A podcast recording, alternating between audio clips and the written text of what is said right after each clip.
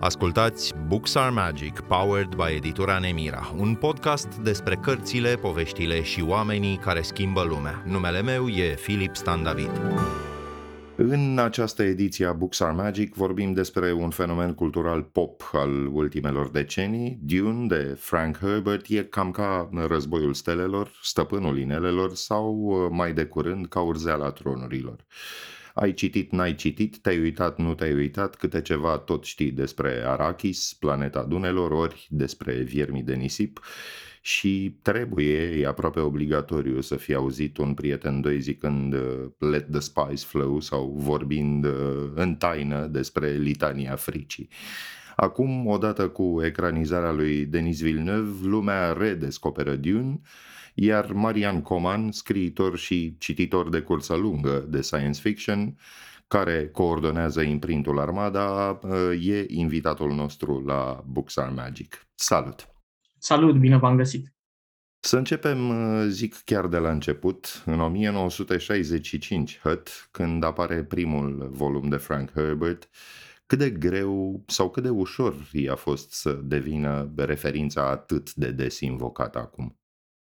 Um, o să spun un lucru, uh, circulă această uh, legendă că Dune a fost refuzat de zeci de edituri uh, până să fie publicată, uh, ceea ce este uh, parțial adevărat, însă uh, lucrurile uh, stau în felul următor. Cartea asta a fost refuzată pentru că de edituri, pentru că era foarte mare și pe vremea aia să publice o carte atât de voluminoasă era o provocare din punct de vedere tehnic.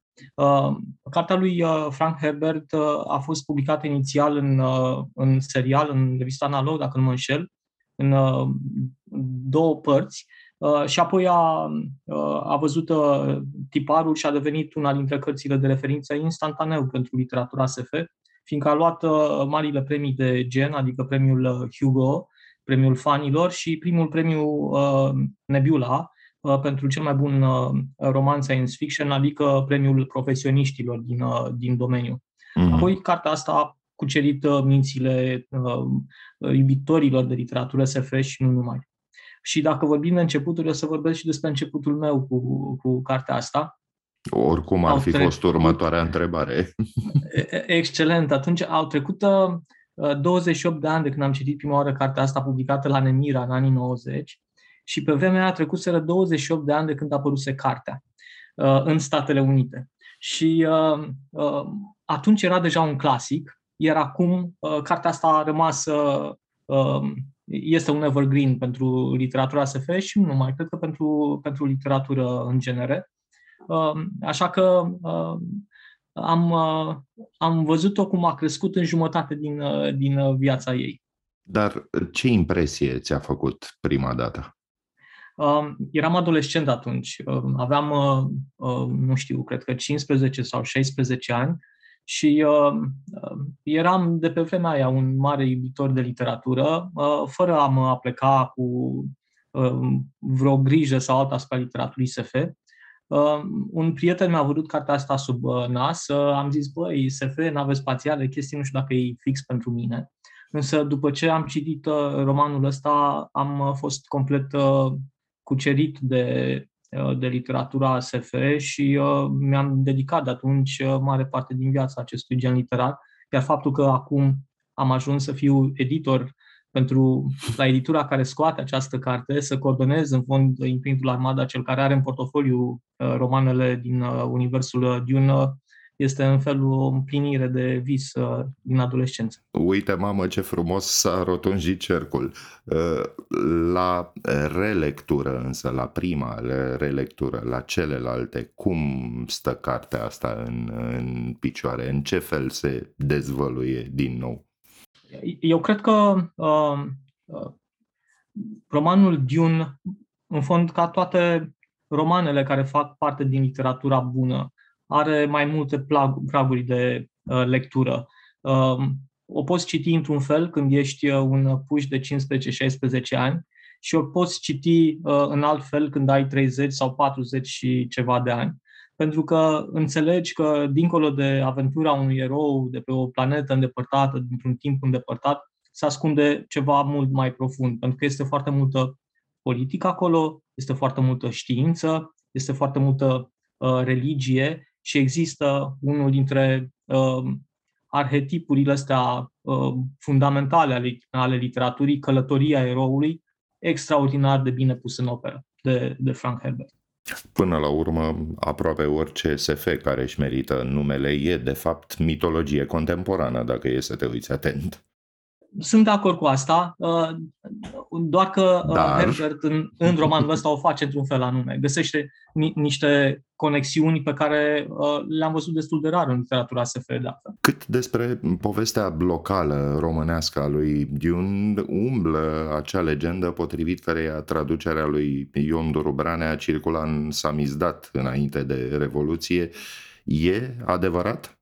Uh, este adevărat. De altfel, uh, uh, fenomenul cultural SF de dinainte de 89, pe care nu l-am prins, dar pe care l-am studiat din interacțiunile cu oamenii care făceau parte din mișcarea SF atunci, însemna vreo 40 ceva de cenacluri de literatură SF răspândite în toată, în toată țara, prin toate capitalele de județ și nu numai. Uh, care adunau uh, uh, sute, uneori, nu știu, cred că se apropiau de mii de, de oameni la o consfătuire SF, cum se numea pe vremea respectivă. Ei, și în această rețea aproape subterană de, de oameni, circulau tot felul de cărți, fie în original, fie în, în traducere. Și din ce știu, traducerea romanului Dune, realizată de Ion Doru Brana, era una dintre cărțile care circulau în acest fel Uh, pe fotocopii uh, sau în uh, foi dactilografiate, până când după 90 traducerea aceasta a ajuns la domnul Valentin Nicolau și a văzut lumina traducerii la Nemira în colecția Nautilus. Dar spuneai și tu, comunismul, inclusiv cel românesc, avea aproape un cult pentru știință, a încurajat și e un fapt, n-ai cum să-l ocolești, de adevăratele SF-ul. Ce făcea Dune subversiv înainte de 1989? Asta mi-e greu să îți spun, fiindcă, uh, uite, uh, în legătură cu asta uh, nu am foarte multe informații, dar cred că uh, uh literatura uh, science fiction uh, avea încă de pe, avea și pe vremea aia darul ăsta escapist, dacă vrei, de a evada într-o altfel de lume, într-un alt viitor. Și asta era, în fond, o, o formă de, nu știu dacă de Um, uh, revoltă în niciun caz, dar de îndepărtare de realitățile socialiste din uh, România celor ani, cred că era, uh, cred că funcționa în felul ăsta. Um, și Dune nu a făcut excepție. În rest, nu știu dacă era o, o, o chestiune subversivă în sensul de revoltă, cum spuneam, nu era o opoziție la regim în, în uh, mișcarea SF de dinainte de 89 sau, una vizi- sau nu una vizibilă sau nu una de care să, uh, să știu eu în momentul ăsta. Cumva de neînțeles sau contradictoriu pare faptul că nu puteai cu tot din adinsul să te raportezi în versurile acelea imperialist american cădea țar bomba în ocean la uh, o carte de SF americanească pentru că se publicau traduceri din SF american fără nicio grijă. Uh, da, dar mă erau atent alese, griji. era o grijă, da, da.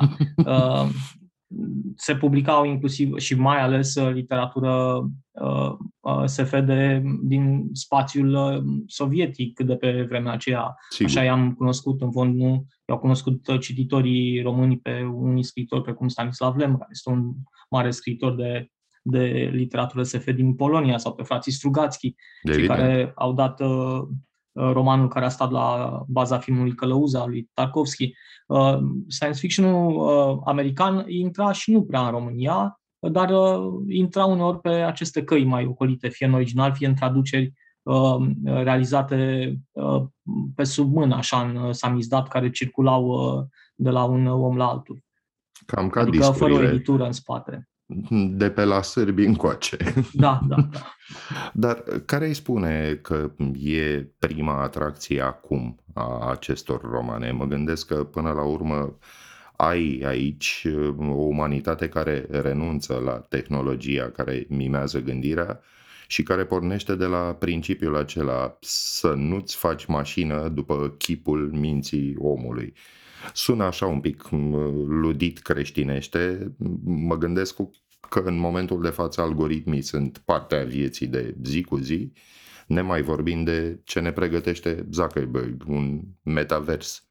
Uh, vezi, uh, literatura SF a avut darul ăsta uh, să intuiască cu multă vreme în urmă niște probleme de, pe care noi acum le dezbatem la modul cel mai, uh, cel mai serios, cum este această problemă a inteligenței artificiale. Romanul lui Herbert a apărut în 1965 și își punea deja problema cum o să arate lumea după vreo 15.000 uh, de ani de la momentul în care a renunțat să mai folosească calculatoare și inteligență artificială, uh-huh. pentru că acestea au fost uh, uh, au cauzat un uh, jihad butlerian, spune Uh, îi spune uh, Frank Evenimentului, da.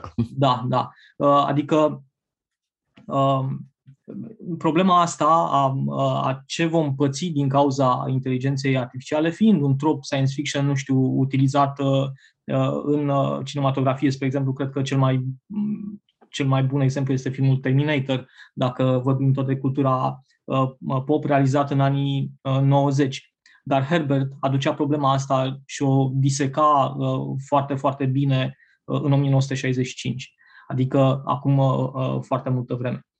E o, e o chestiune de, de actualitate care pentru cititorii de astăzi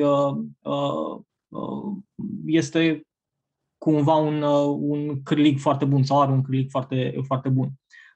Apoi sunt temele astea ecologice Uh, pe care uh, Herbert iarăși le expunea în 1965, care acum sunt de maximă actualitate. Ne uităm la, uh, la planeta Pământ și ne întrebăm ce se întâmplă cu ea în, în 10 ani. Iar principala temă, în fond, în romanul lui Herbert este chiar ecologia și vorbim de terraformarea unei planete aflate la, în, nu știu unde, în, în spațiu, o planetă care este o, un imens glob de, de nisip.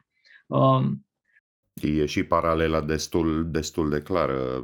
Arachis e exploatată pentru mirodenie, acea resursă primordială, în detrimentul populației indigene, zici că se întâmplă undeva în America Latină. Iar când localnicii preiau puterea, paradigma se inversează și istoria, ce să vezi, se repetă. E, Paralela foarte vizibilă este în, în romanul lui Herbert este cea cu uh, cu poporul arab, dacă vrei, dacă îl putem numi Sigur. așa, și, iar, iar mirodenia este, uh, în fond, poate fi asimilată petrolului. Uh, ce face salvatorul alb care ajunge uh, care ajunge într-o zonă în care, are, în care vrea să exploateze o resursă.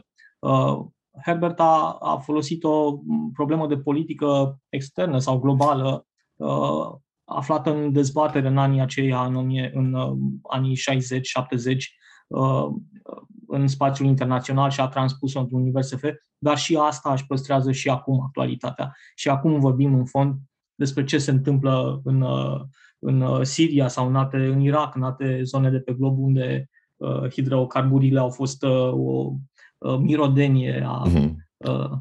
Uh, Până la urmă, da, combustibilii fosili și uh, energia viitoare sunt în momentul de față dezbătute la Glasgow, promisiuni gârlă și cam atât până la urmă. Dar uh, spuneai uh, de împrumuturile lingvistice ale lui Herbert, despre invențiile sale, sunt vizibile influențele din lumea arabă, evident, din limba arabă, în cazul fremenilor, de pildă. E acolo, să zicem, un semn al pozitivismului anilor 60, uh, de care, după câte se pare, nu prea mai e loc acum? Um, cred, că, cred că da, însă o să sar un pic uh, de la întrebarea ta ca să remarc un lucru, uh, fiindcă, evident, lumea s-a întors acum către Dune, fiindcă a văzut sau se vorbește foarte mult despre filmul Dune. Și cred că e important pentru cineva care vede filmul să citească și cartea sau să citească și cărțile, pentru că uh, filmul se face că nu vede problema asta. Da? Uh, paralela cu, cu uh, zona arabă și este cumva diluată, mesajul lui Herbert este diluat pe zona asta. Uh, N-a mai rămas fac... din Orientul Mijlociu decât așa, un fir de praf. Exact, Asta exact. încerci. Uh, da, și uh, uh, iar eu cred că asta a fost una dintre marile preocupări ale lui Herbert când a scris cartea asta și e păcat să se piardă uh, fațeta aceasta a mesajului din, din romanul său. Ajungem în curând, evident, și la ecranizări și la felul în care a fost preluat în cinematografie Dune, dar pentru moment să repetăm, ascultați podcastul Books are Magic, toată seria Dune e disponibilă pe nemira.ro și în librării, iar pentru experiența 360, primele două volume sunt disponibile pentru prima dată în România și în format audiobook, în lectura actorului Andy Vasluianu pe platforma echo.ro. La Books and Magic, invitat e scriitorul Marian Coman, coordonator al imprintului Armada. Ai menționat deja, Marian, am folosit drept pretext până și noi filmul lui Denis Villeneuve, dar Dune și cinematograful au o istorie lungă și aș spune destul de complicată. E uh, filmul cult și încă foarte controversat al lui David Lynch, proiectul lui Alejandro Hodorovski, al unei ecranizări care până la urmă nu s-a mai uh, făcut o nebunie. O miniserie TV și, după cum spuneam, versiunea de acum din 2021. Sigur, după cum subliniai, întotdeauna e mai bine să încep cu textul, dar care ai zice că dintre încercările acestea ar fi cea mai conformă cu originalul? Uh, când uh, am citit uh, uh, prima oară, sau imediat după ce am citit uh, romanul Dune, mi-am spus, uh, am auzit că există și film. Uh, e vorba despre filmul lui David Lynch. Mm-hmm. Și uh, a, cu atât uh, de mult uh, entuziasm, atunci la 15-16 ani m-am repezit să, film, să văd filmul acela și am fost atât de dezamăgit că nimic din ceea ce mi imaginasem eu nu era acolo. Uh, așa că din punctul ăsta de vedere, uh, filmul de anul acesta al lui Denis Villeneuve face cumva dreptate. Dar uh, e un soi de trailer, de, pentru mine cel puțin, un trailer de două ore și jumătate pentru uh, un film de care s-ar întinde probabil pe 20 de ore. Uh, nici nu avea, cred că, altfel cum să rezolve problema asta de Villeneuve. Uh, de altfel, despre Dune se spune că este un film de, este un de roman o carte de neecranizat. De, da. de, de ecranizat, da. Uh, asta pentru că foarte multe lucruri se bazează pe trăile interioare ale personajelor, pe gânduri, pe uh, multă Uh, reflexie și atunci uh, uh, e, e greu să prinzi lucrurile ăsta. Însă, ceea ce a făcut Villeneuve în film a făcut din punctul meu de vedere magistral, adică îți construiește lumea aia pe care vrei să o vezi acolo, ai personajele așa cum dorești să fie, cu câteva excepții, evident. Așa că pentru cineva care a citit cartea și care nu caută o poveste completă acolo sau povestea completă, filmul ăsta este o mare realizare. Trebuie spus însă că filmul uh, povestește în fond doar prima jumătate a romanului Dune. E mm, aproape sigur, n-am certitudinea în momentul ăsta, n-am verificat dacă așa stau lucrurile, dar continuările sunt uh, de așteptat în astfel de circunstanțe, nu? Da, evident. Păi, uh, din ce știu, anul viitor încep filmările pentru cel de-al doilea roman din serie, care bănuiesc că o să închidă prima, prima carte. Dar uh, spuneai până și tu, uh, până la urmă, viața interioară a personajelor, conflictele fiecăruia cu sine și cu ceilalți, cu greu transpar în uh, astfel de, de filme. N-a fost oare cumva ecranizat până acum greșit și nu e mai degrabă de un o poveste nu neapărat de neecranizat, dar greu de ecranizat după regulile unui cinema care trebuie să se, care costă în primul rând foarte mult și care apoi trebuie să se umple de bani?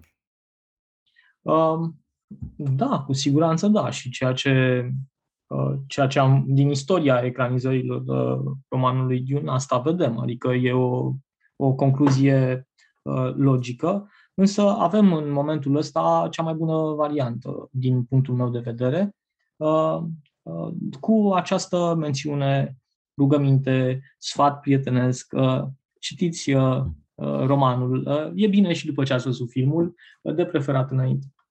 Dar asta mai naște o întrebare și îmi cer iertare dacă insist asupra problemei. Îi fac, ai spune, mai mult bine sau mai mult rău acestei serii din ecranizările acestea, mai mult sau mai puțin reușite. E o discuție întreagă și despre celelalte.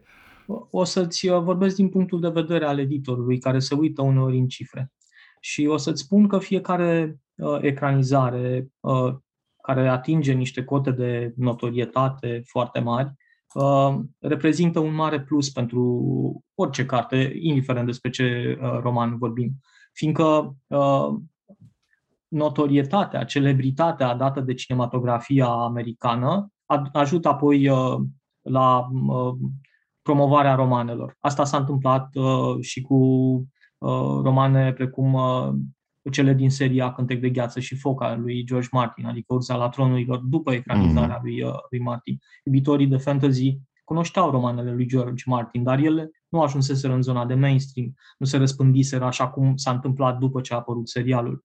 Același lucru s-a întâmplat cu romanele uh, polonezului Sapkowski, după ce a apărut un joc care se numește Witcher, bazat pe romanele acestuia și după ce a apărut serialul de la Netflix. Acest lucru se întâmplă acum și cu uh, seria, în fond, uh, cu universul Dune uh, de Frank Herbert, dar și cu cărțile scrise de, de băiatul lui. Uh, vânzările, vorbind foarte uh, abrupt, dacă vrei, cresc foarte mult după, după un uh, astfel de eveniment, după, un, după astfel de ecranizare.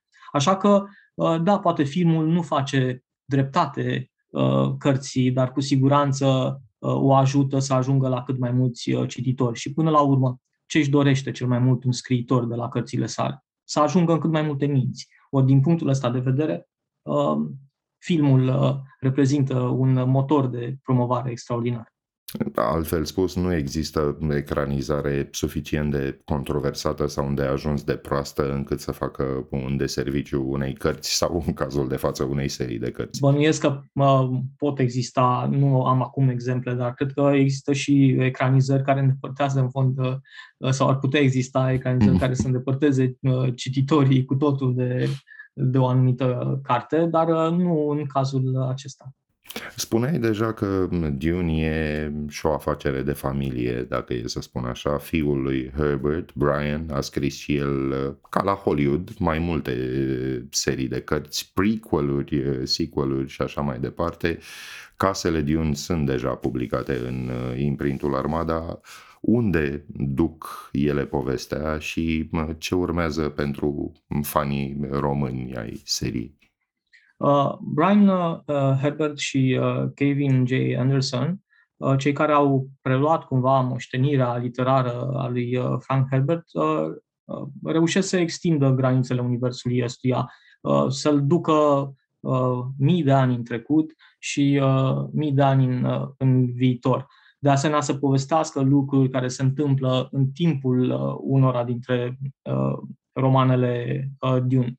Uh, este asta bine sau nu? E o întrebare, o fac ei suficient de bine sau nu? E o întrebare uh, care cred că are mai multe răspunsuri. Pentru, uh, pentru un om care își dorește să imerseze mai mult în universul uh, uh, din Dune, uh, eu zic că da. Uh, noi am publicat, uh, cred că anul trecut, uh, această trilogie, preludiul uh, Dunei cu cele trei case, unde este prezentată originea Uh, caselor uh, Diun, adică sistemului feudal care uh, conduce în universul lui Frank Herbert și mi se pare că ele reprezintă lecturi foarte agrabile. La nivelul unei povești frumoase, de evadare din realitate și de rămânere în universul lui Frank Herbert, ele sunt o reușită. Uh, și romanele acestea și următoarele pe care urmează să le publicăm, care spun povestea unul dintre ele, spre exemplu chiar povestea despre care pomeneam un pic mai devreme, cea a jihadului butlerian, de ce mhm. a ajuns lumea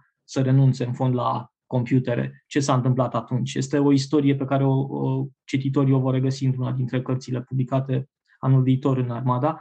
Uh, și pe lângă aceste romane există și un roman grafic, adică o bandă desenată uh, bazată pe Uh, pe Dune cu scenarii uh, scrise tot de Brian Herbert și de Kevin J.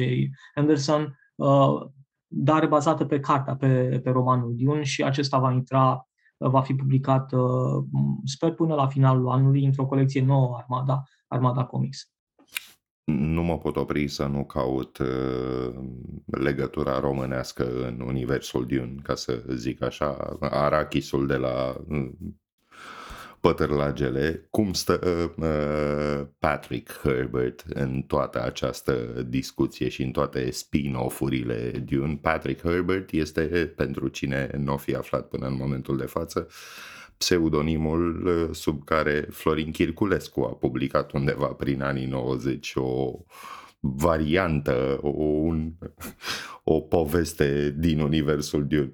Uh, să știi că nu mi este foarte cunoscută. Eu uh, eram încă un un uh, foarte tânăr pe vremea aia, nu lucram la editura Nemira, dar eram un mare cititor și când a apărut Dune 7, a fost așa o chestie. Și Patrick Herbert, Dumnezeule, ce înseamnă asta? Încă nu, apărusele roman, încă nu apărusele romanele scrise, nici în străinătate, romanele scrise de Brian Herbert mm-hmm. și uh, a fost așa un, uh, o lovitură de uh, măciucă pentru fani. Uh, dacă te gândești că pe vremea aia nici nu existau atâtea surse de informare, nu aveam internet, nu existau toate poveștile Absolut, astea și da. atunci uh, te trezeai pe piață cu o carte care se numea Dune 7 și vrei să vezi ce e acolo și realizai că totuși nu are mare legătură cu, cu universul Povestea Dune. inițială. Da, uh, dar cred că mai multe o să ne poate sau poate ai și făcut-o deja în podcasturile uh, tale uh, Uh, Sebastian Cornu și eu cred că a avut o întâlnire cu el, nu știu dacă ai abordat subiect. N-am vorbit foarte în amănunt despre Dune, recunosc, dar oricum o să mai avem noi ocazia pentru că pregătește deja alt roman. Cartea, uh, cartea lui uh, Patrick, uh, Sebastian, alias Sebastian uh, Corn, merită citită fără îndoială, dar în niciun caz ca o parte a universului Dune. Este un exercițiu uh, literar uh, care a intrat cumva în istoria literaturii, dacă ne gândim, cred că este menționată și în uh, în volumul lui Mihai Iovanel, uh, Istoria literaturii române, sper să nu mă înșel, dar într-un articol al lui Iovanel sigur am găsit-o. Așa că ea a făcut istorie numai printre iubitorii de SF, dar uh, s-a înșurubat așa în, uh, în, ca o chestiune unică în universul literar românesc. Și acum nu mă pot abține, s-ar putea să fie de cu adevărat nedrept din uh, partea mea, dar uh, orice univers, orice uh, mare lume are nevoie de un adversar pe măsură. În ce măsură mai stă concurența, să spunem, Herbert Asimov în picioare? Până la urmă sunt acolo două viziuni, una tehnoentuziastă, alta tehnosceptică asupra lumii, cu care iarăși ne confruntăm acum, zi de zi. Um, sunt uh, în fond doi monștri sacri ai literaturii SF și Asimov și uh, Herbert. Cred că uh, merită um, vizitate ambele universuri uh, uh, imaginare. Uh, de altfel, uh, e foarte interesant că și uh, realizatorii de film uh, au, uh, s-au sincronizat cumva în, uh, în abordarea romanelor. Știu că pe lângă ecranizarea romanului Dune există un uh, serial de televiziune bazat pe universul din fundația lui, lui Asimov, așa că meciul ăsta, iată, concurența asta, ca să-ți răspund la întrebare, stă în picioare și se duce acum în lupta asta, se duce în sările de, de cinematografe. Sunt, din punctul meu de vedere, autori pe care nu ai cum să-i ocolești, nu numai dacă iubești literatura SF, uh, și uh, Frank Herbert și Isaac Asimov uh, vor rămâne, din punctul meu de vedere, în istoria literaturii, așa cum au rămas și Ray Bradbury, spre exemplu, un alt autor de literatură SF care a sărit toate granițele posibile și este menționat peste tot. Sunt romane clasice de, deja, din punctul meu de vedere, și uh, cred că orice iubitor de literatură ar trebui să-și îndrepte atenția asupra lor. Necinstit din partea mea să te întreb cu cine ții în momentul de față? Cu Herbert, Sau... evident.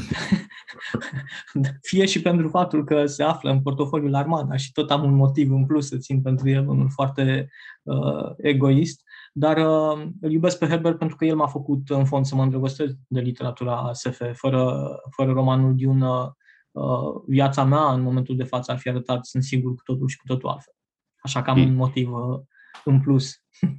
Și în cele din urmă ar mai fi o întrebare despre uh, moștenirea dincolo de aceste ecranizări, de dezbaterea care, iată, se poartă și în aceste momente, de uh, clar viziunea pe care uh, o au astfel de autori. Ar mai fi o dezbatere despre moștenitorilor. Cine crezi că l-ar, uh, l-ar moșteni cel mai competent pe Herbert? Este foarte greu de spus, dar cred că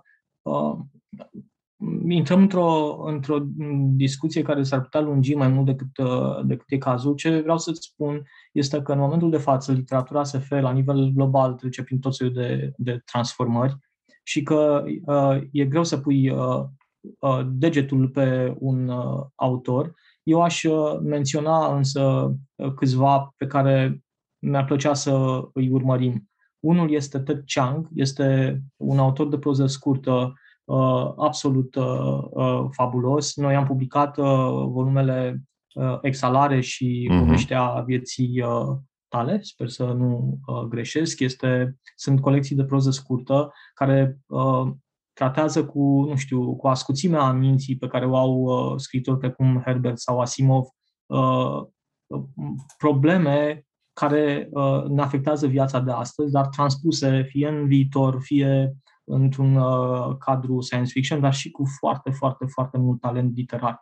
Uh, este unul dintre autorii aceia despre care se va vorbi, cred eu, foarte multă vreme de acum încolo și uh, și-a publicat abia primele două volume, așa că uh, o să mai vedem lucruri, dar asta pe zona prozei scurte. În, uh, în zona romanului, cred că uh, nu l-aș ocoli pe John Scalzi. Este un uh, autor de serii uh, space opera, dacă, dacă vrei. Uh-huh. Uh, uh, cred că e unul dintre, dintre oamenii capabili să construiască universuri comparabile cu cele realizate de autori precum Herbert și Asimov. În calitate de editor de carte, ai fi de acord că cu vorba aceea care spune că în uh, perioade cât de cât optimiste ale istoriei. Lumea scrie, consumă, e interesată de science fiction și în perioade precum aceasta de disoluție a instituțiilor, a autorității, a cutumelor, uh, fantasy-ul e cel care dictează?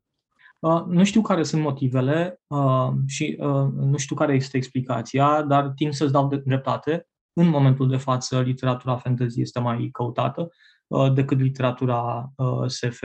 Uh, poate și pentru faptul că, într-un fel sau altul, tehnologia a reușit să egaleze imaginația și pentru, că, pentru a-ți imagina lucruri care să aibă, să fie valabile din punct de vedere științific, dar în același timp să fie science fiction, adică să fie cumva anticipative, îți trebuie deja o educație științifică uh, foarte, foarte solidă. Um, și fiindcă ai, uh, aș vrea să-ți, uh, să mai pomenesc un, uh, un autor care vine din zona asta a literaturii hard SF și care este foarte valabil acum, se numește Kim Stanley Robinson. Este un autor care a scris seria Marte, legată de colonizarea planetei Marte. Mm-hmm. E o temă de actualitate acum, fiindcă vedem toate eforturile lui Elon Musk iar uh, Kim Stanley Robinson scria despre asta în urmă cu, cu 20 de ani și sunt lucruri care sunt valabile, uh, valabile și acum. Dar da, uh, cred că literatura SF, din motive pe care încă nu le știu până la capăt, cum spuneam, este într-o zonă de penumbră în momentul de față, în timp ce uh, literatura fantasy câștigă uh, foarte mult teren. Putem uh, în ultimii 20 de ani, aș spune putem presupune până la urmă că între altele e vorba și de greutatea, dacă nu cumva de imposibilitatea, deși e poate prea mult zis, de a imagina un viitor mai bun? Uh, da, dar literatura s-ar putea spune și așa, doar că literatura nu și-a imaginat mereu literaturi, uh, universuri uh, uh, bune. Din contră, accentele au fost mereu pe distopii într-un uh, fel sau altul și romanele care au rămas de referință au fost uh, uh, sunt cele distopice dintr-un fel, într-un fel sau altul. Um, așa că nu știu dacă asta este problema, dacă nu ne putem imagina un, un viitor mai bun. Mă întreb însă, eu cred că este și o problemă legată de de public, cel puțin în România, unde ultimii 30 de ani ne-au privat cumva de educație științifică solidă în școli și asta ne deformează cumva la nivelul mentalului colectiv gândirea științifică și ne înlocuiește cu o gândire magică, mm-hmm. care este mhm. mult mai pretabilă pentru, un, uh, pentru literatura fantasy, fiindcă ea îți oferă magia fără, uh, fără să ai nevoie de uh, construcții logice, științifice solide. Fără science, adică nu există science fiction. Fără science uh, nu prea există science fiction, există doar uh, fantasy. Marian Coman, mulțumiri! Cu mare drag, mulțumesc și eu și succes! Ați ascultat Books Are Magic, powered by editura Nemira. Sunt Filip Stan David, toate cele bune!